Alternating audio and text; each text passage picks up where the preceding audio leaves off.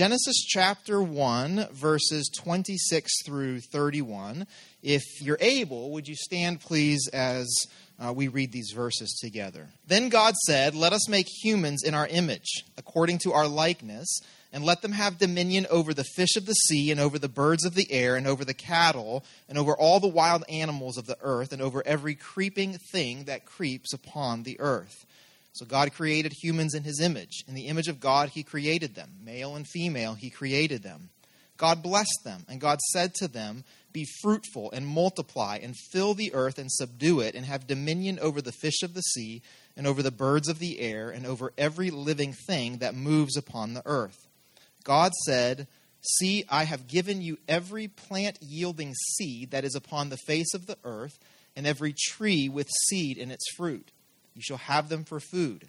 And to every beast of the earth, and to every bird of the air, and to everything that creeps on the earth, everything that has the breath of life, I have given every green plant for food.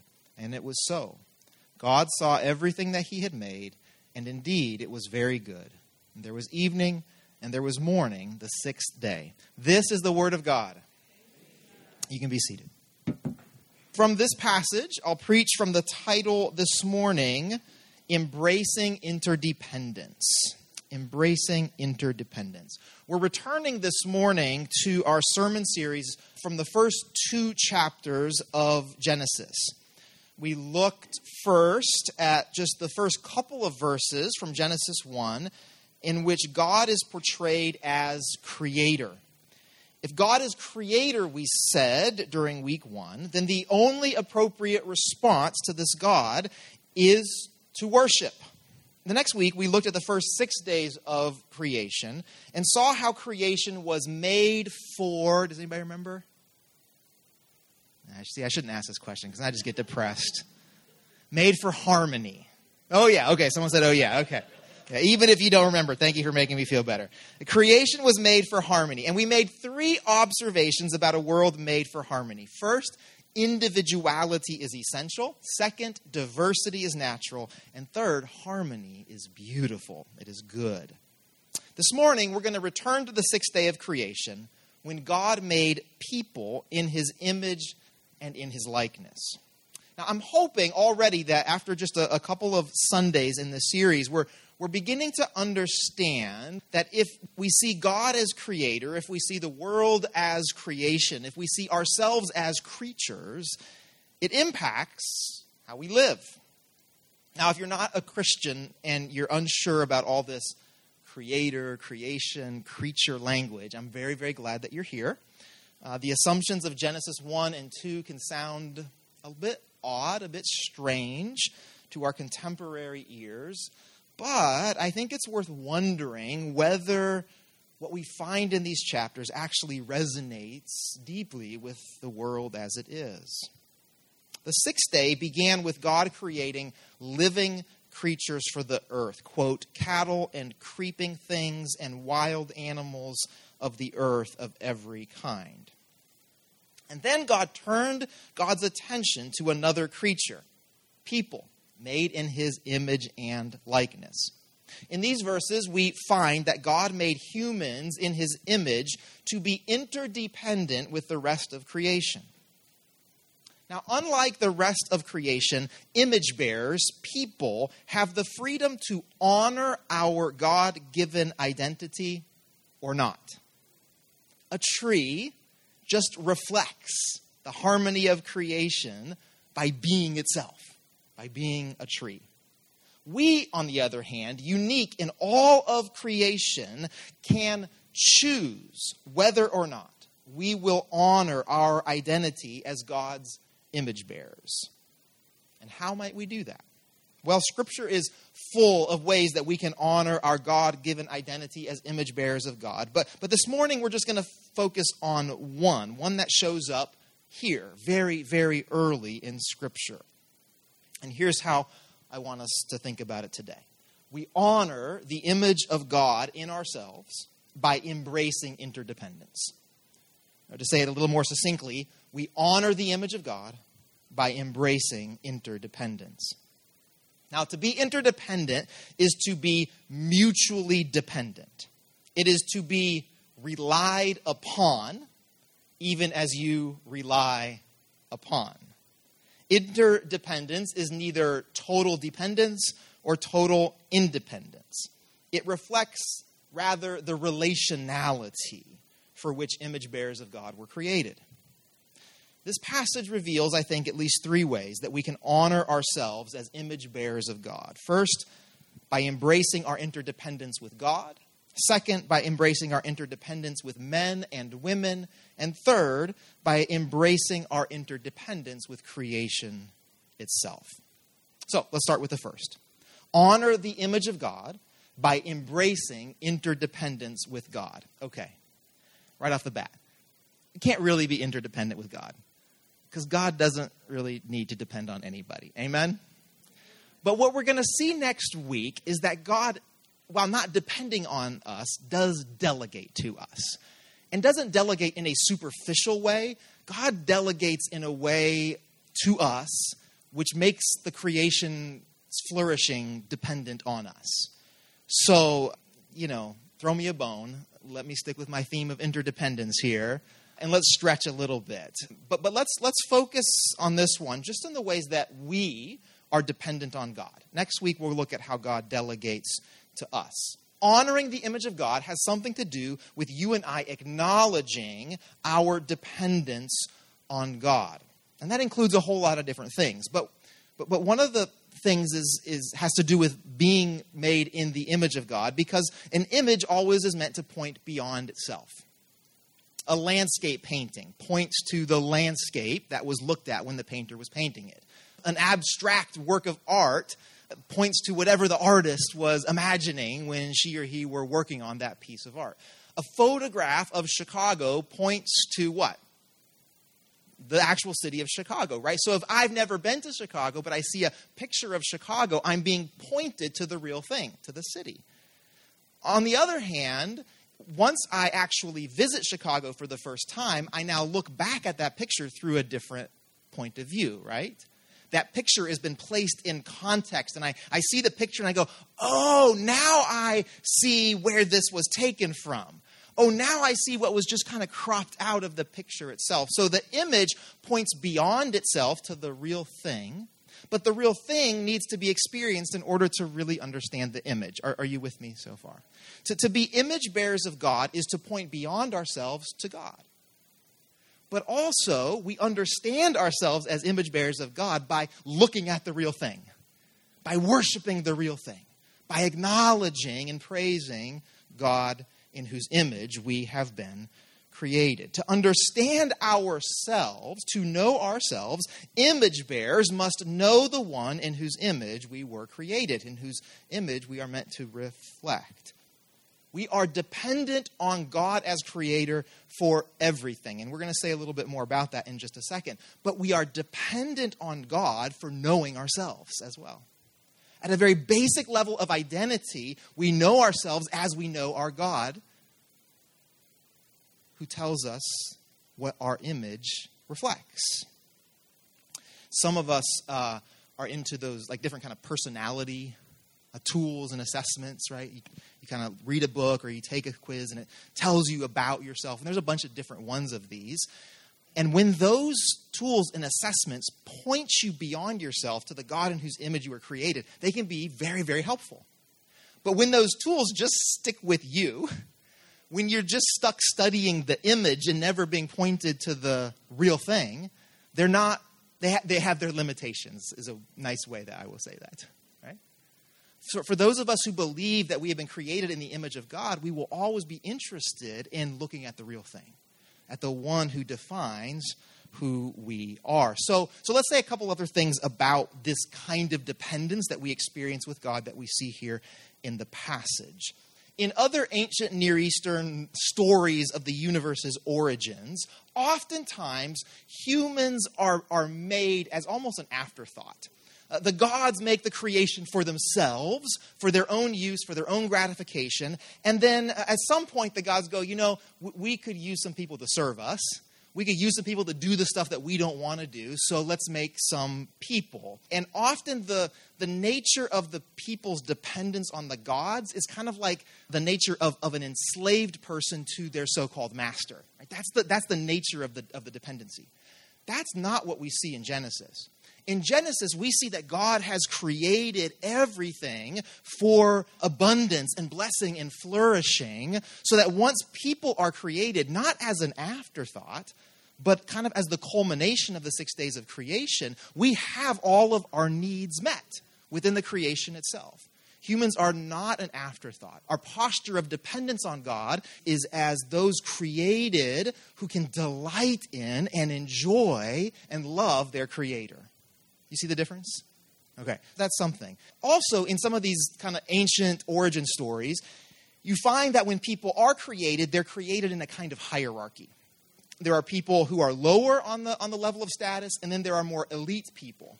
And the creation itself has a hierarchy built into it so that those lower on the hierarchy do not so much depend on God as they depend on the people at the, at the top of the hierarchy, at the more elite people. And maybe there's a, a small group of the elites who get to depend on God, but everybody else has to depend on those who are higher up in the hierarchy. Do you, do you track with me? Again, not what we find in Genesis. What we find in Genesis is that everybody is created in the image of God.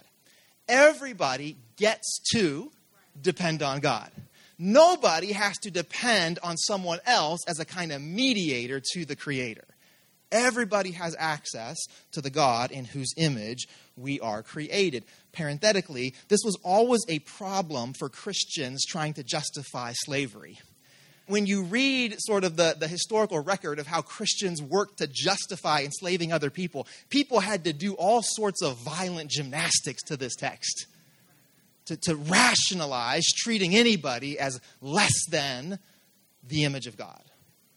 Baked right into our, our Christian scriptures is this understanding that everybody who's been created has been made in the image of God and gets to depend on God. So I would describe this as a dignifying dependence, as a humanizing dependence.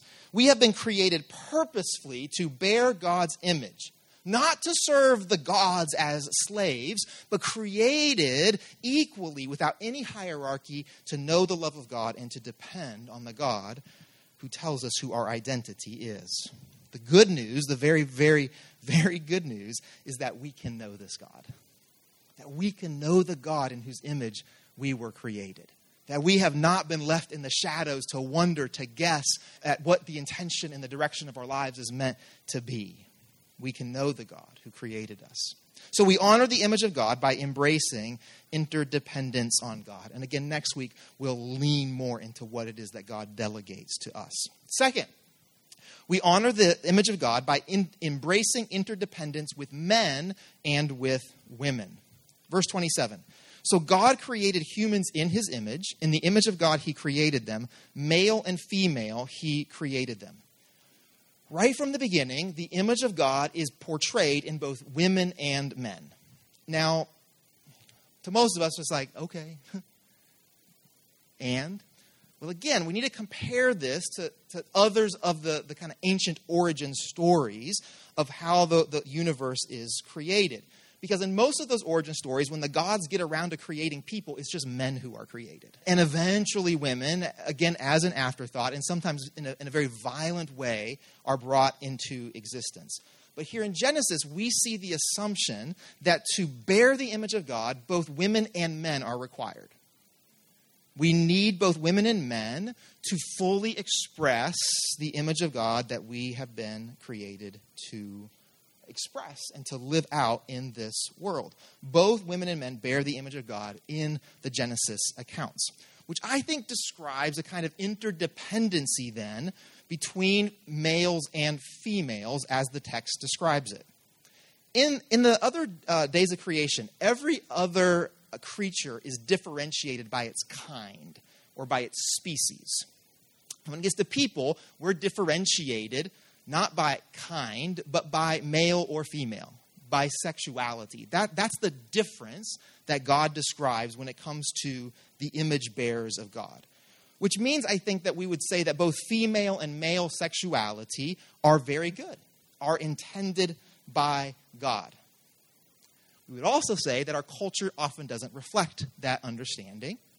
And if we're honest, the church throughout history has also often fallen short of upholding both the dignity of female and male sexual difference.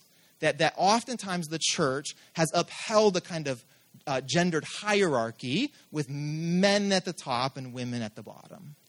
And, and we, as Christians, we need to be honest about that. We need to acknowledge that that has been the case and that we have fallen short of the creational vision that we find here right at the beginning of our scriptures.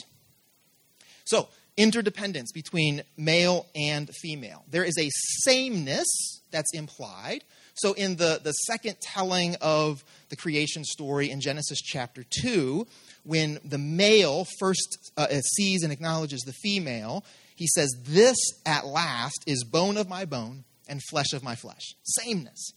Uh, so much that is shared in common between the man and the woman, but also difference. Sameness and difference, which allows for this relational interdependence. We've said a couple times over the last two weeks that the authors of Genesis just assume that God created all the material stuff of the universe, that, that anything that exists was created by God.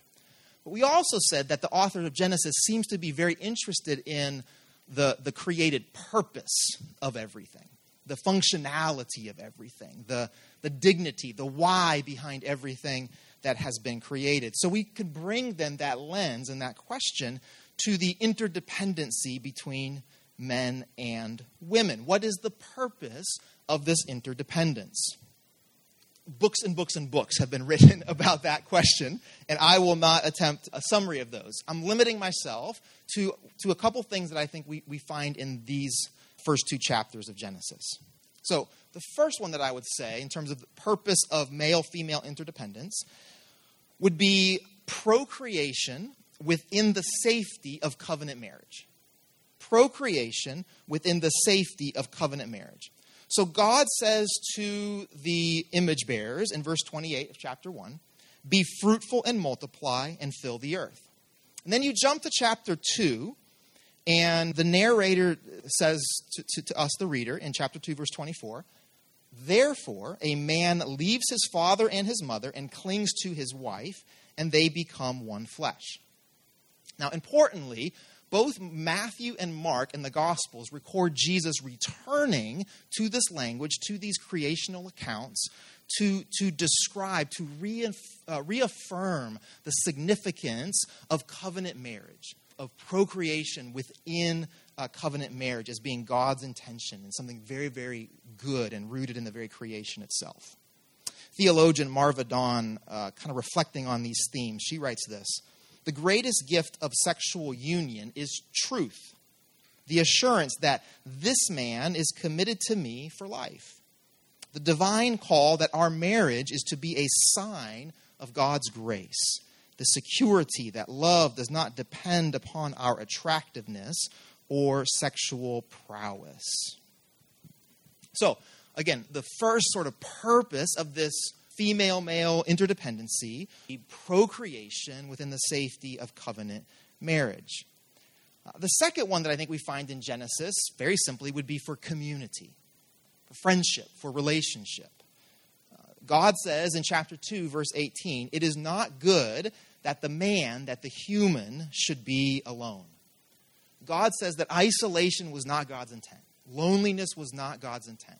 That rather, a relationship, friendship, community is what you and I, as image bearers of God, have been created for. Some theologians reflect on this as a, as a kind of a glimpse at God's self Father, Son, and Holy Spirit existing in eternal community with God's self. So that when God says it's not good for the image bearer to be alone, it's a reflection on God's very character. That God's self is relational, that God exists within loving communion within God's very self. Female male uh, interdependency is meant to, I would suggest, nurture community uh, be one of the, the, the, the good realities that allows friendship and community to flourish. Now, men need men to hang out with. Carlos Dodson is organizing a men's breakfast coming up soon. And women need women to hang out with. And one of somebody should organize a women's breakfast. Just let us know if you want to be that person. So yes and amen. We need those we need those same gendered friendships and relationships. Absolutely. But we have been created for an interdependent community that includes both men and women. That that's actually what, what human flourishing looks like on kind of the, the norm and the average for, for Christian people. So I, I have the incredible blessing of having a spiritual director who's been the same person for over 10 years, and then another person who's been my mentor, again, for over 10 years. Both of these people are women who are like a, I'm going to put it this way, who are about a generation ahead of me. Is that fair? Is that okay what to say? Okay. And over the, the, the, the past 10 plus years, both of these women have spoken incredible life into me. They both have corrected me. They've encouraged me when I've been at the lowest of lows. They, have they've, they've shared wisdom with me when I'm completely confused and turned around. They've prayed with Holy Spirit power into my life when I felt dry and depleted. For me, both of those relationships are little windows of experience into the goodness that we've all been created for. Now, I can have those good relationships with men as well, but there is something just good and fundamentally human about being in those sorts of relationships that demonstrate the interdependence between men and women. Are you with me? Okay. So, what, what does it look like then for us to embrace interdependence with men and with women? three things that we can accept. First, we can accept the gift of who we are the gift of your maleness or the gift of your femaleness. It does not mean conforming to any gender stereotypes, which are fast moving targets. Can we agree? and pretty culturally dependent. That's, that's, that's not the point. It's, it's, it's rather just being grateful that God made you the way God made you. accepting that, embracing that, being thankful that you in the skin you're in have been created in the image of God, having a posture as you look at yourself of gratitude.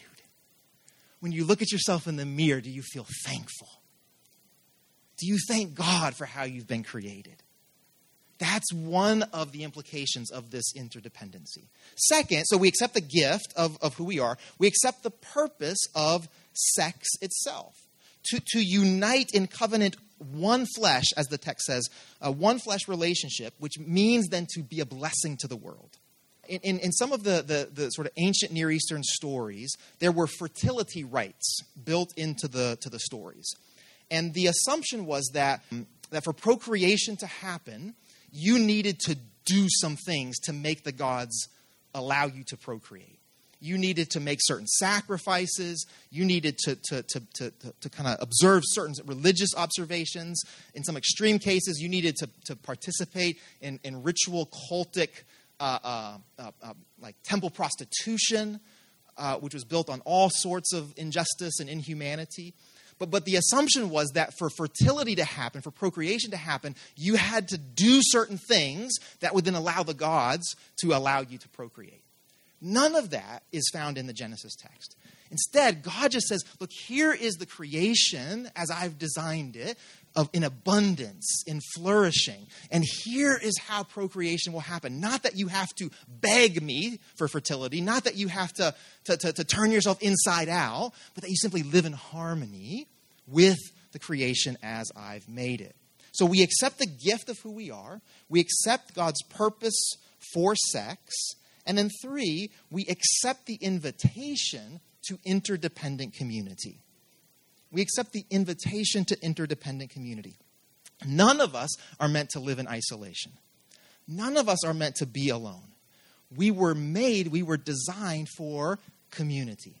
For community that allows me to be very honest about my needs, and a community that allows others to depend on me. Like every single one of us in this room should experience community where you can be completely, totally honest about where you're lacking something. Maybe that's material resources, maybe that's just like the emotional place that you are right now, and which allows you to step up, right? And to say, here's what I bring to this community. You can count on me in this particular area. Does that make sense? to accept that sort of interdependent community. A lot of us, a lot of us ha- are, are, are looking for community, but we're doing so as people who've drunk deeply from the cultural well of independence. We, we, we've done our best to, to insulate ourselves from any kind of need.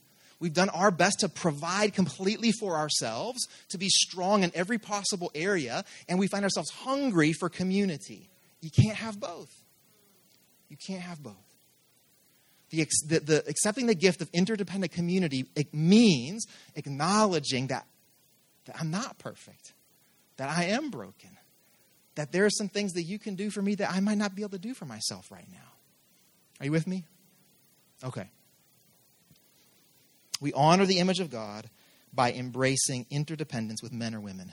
Number three, we honor the image of God by embracing interdependence with the creation. With the creation. Now, I want to notice how this works in two different directions. In verse 26, God says, Let us make humans and let them have dominion. In verse 28, to the humans, God says, Fill the earth and subdue it and have dominion over it. Now, I don't know what those words sound like to you dominion and subdue. But I'm guessing they don't sound great. I'm, guess, I'm guessing they don't sound hospitable uh, to you. They don't sound caring.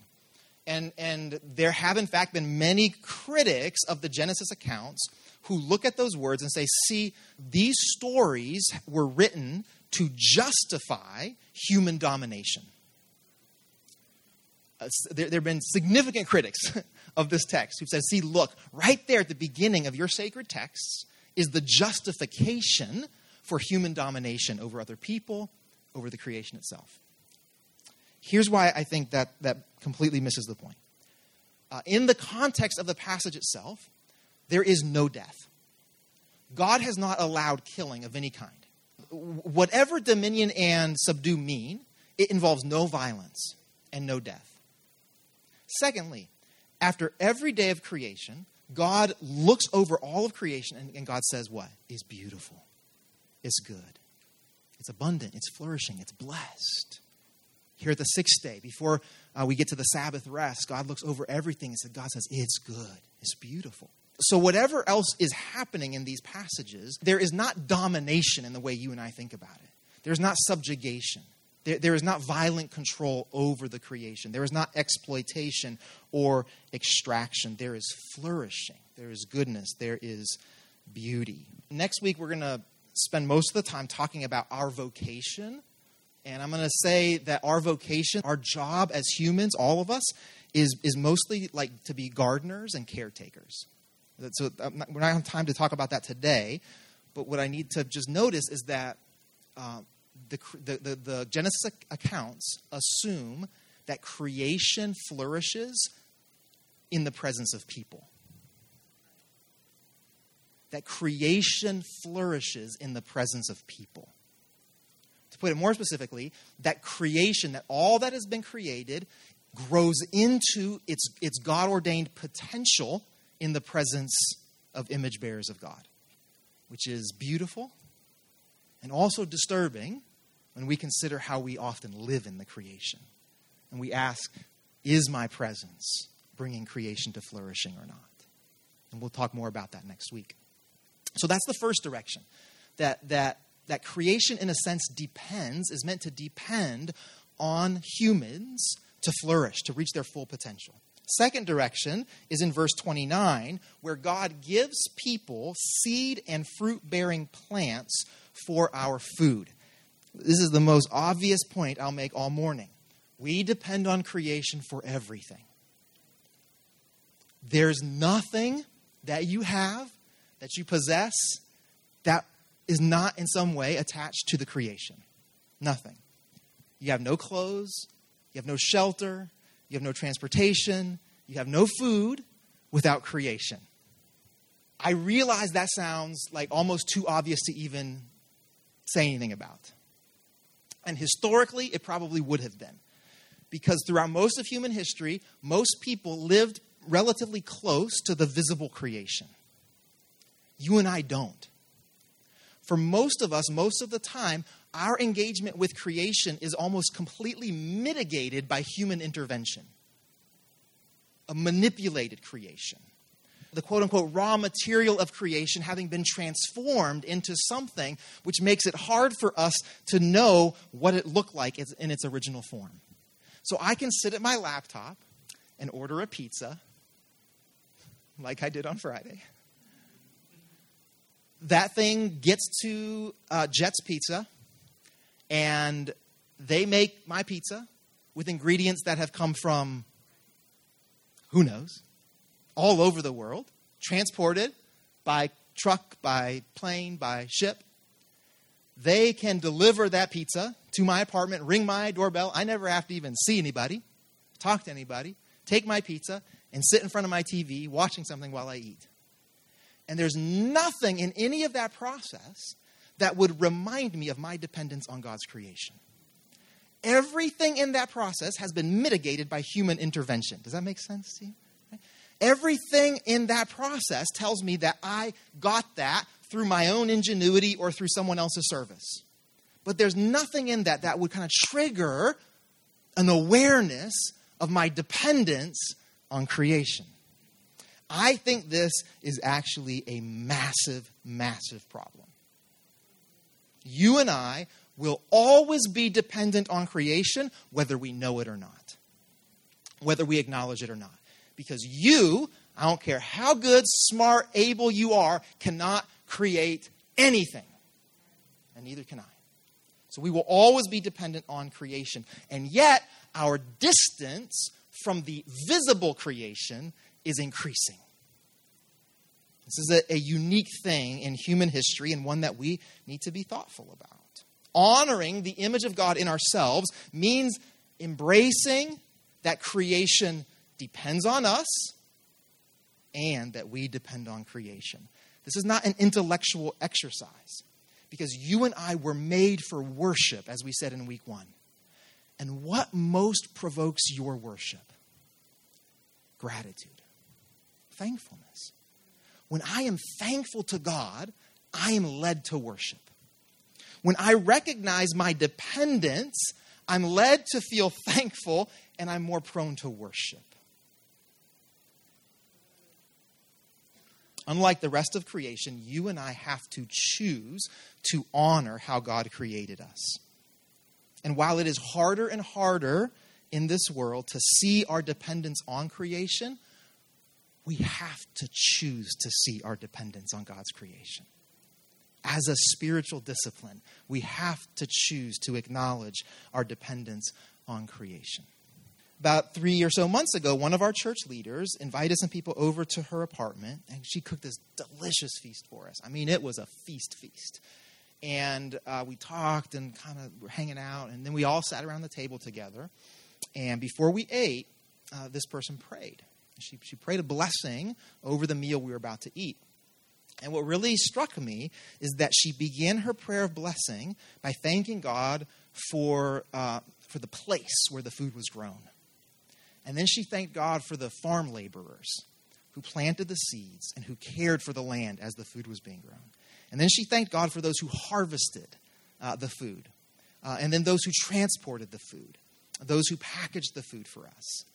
And, and, and in her 30 second prayer, she reminded all of us that the feast we were about to enjoy didn't just come out of nowhere wasn't a product of human ingenuity, that it came from God's creation, that the earth provided for us, that the, the, the, the, vegetables and produce that grew provided for us, that the, the people working, probably for far too little money, provided for us. And in that small act of recognizing our dependence, she provoked gratitude in all of us, which leads to a posture of worship. I think one of the little evaluation things you and I can do is noticing sort of the temperature of our worship. If my worship is tepid, I can trace that. It may have to do with a lack of gratitude, which may have, have to do with, with forgetting my dependence on, on God and God's creation. If my worship is tepid, it's likely that somewhere along the way, I started to see myself as being self sufficient. I started to understand that I was entitled to the things that I have, rather than as an interdependent member with the community of God's creation who needs God's good gifts to provide for me so I can't help but be thankful and worship. Pay attention to the temperature of your worship. Allow it to speak to you about your gratitude and your sense of dependence on God's creation. Honor the image of God by embracing interdependence with creation. Before we close, I, I do think it's important to acknowledge that this invitation to embrace our interdependence is, um, is countercultural. It cuts pretty deeply against the grain of our contemporary assumptions. We live in a society in which some of our neighbors are cast, are described only as dependents. They are described in terms of their lack or their need, of what they cannot do for themselves. Those who are assigned to the status of dependency can then be diminished. We make decisions about them, about what we think is best for them. On the other hand, others of our neighbors are striving for independence. They are doing all they can to limit how much they have to depend on anyone for anything. The goal is self sufficiency. And I would say that in our society, we demean the dependence and we glorify the independence. And yet, neither of these reflect the reality of what we were made for. Within God's purposeful creation, there is no one who is only dependent. That, like, that's something you and I need to be very clear about. There is no one who is only dependent. And independence of the kind which, which no longer has to rely on anybody for anything is a fantasy, a dehumanizing fantasy. You and I were created for relational interdependence with our Creator, with His creation, and with our fellow image bearing creatures. I wonder if you struggle to actually imagine that way of living, because I do. I do. The sinful rebellion which we unleashed into the world whispers anxiety into my ear about having to confess my dependence. And it whispers selfishness into my ear about anybody depending on me? What does it look like to harmonize our voice with the rest of creation by embracing our interdependence? Right here that Christians find that we are actually not without an example. Because the very same one through whom creation was spoken into existence would one day take on our interdependent flesh. Do you want to know what it looks like to live the fully human life you were created for? Look to Jesus. Hear him admit his fatigues. See him weep over his deceased friend. Taste the parched lips as he confesses his thirst from the cross. Do you want to know what it looks like to honor the image of God in you? Look to Jesus. He sees the outcast no one else would see. He touches the leper no one else would touch. He forgives the sinner no one else would love. In Jesus, we see that the life we were made for, in which we honor the responsibilities to others and we confess our need for their presence, we see that this life is not one that gets left behind in these early chapters of Genesis. It is one made available to us even today. The sin which whispered shame and selfishness, anxiety and pride has forever been defeated by our Savior's death and resurrection. No longer do we need to be content with less than the fully human lives as image bearers of the living God for which we were made. We can wrap our arms fully around the relational interdependence, which is at the very core of our identity. So, entrust yourself. Entrust yourself to Jesus.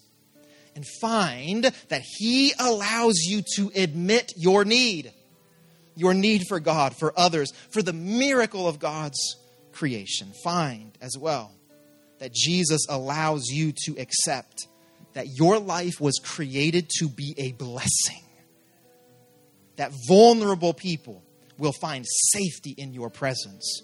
That marginalized landscapes and neighborhoods would find healing in your presence. and that the name of our Lord, the Creator God, would be a blessing to everyone in your presence. Amen.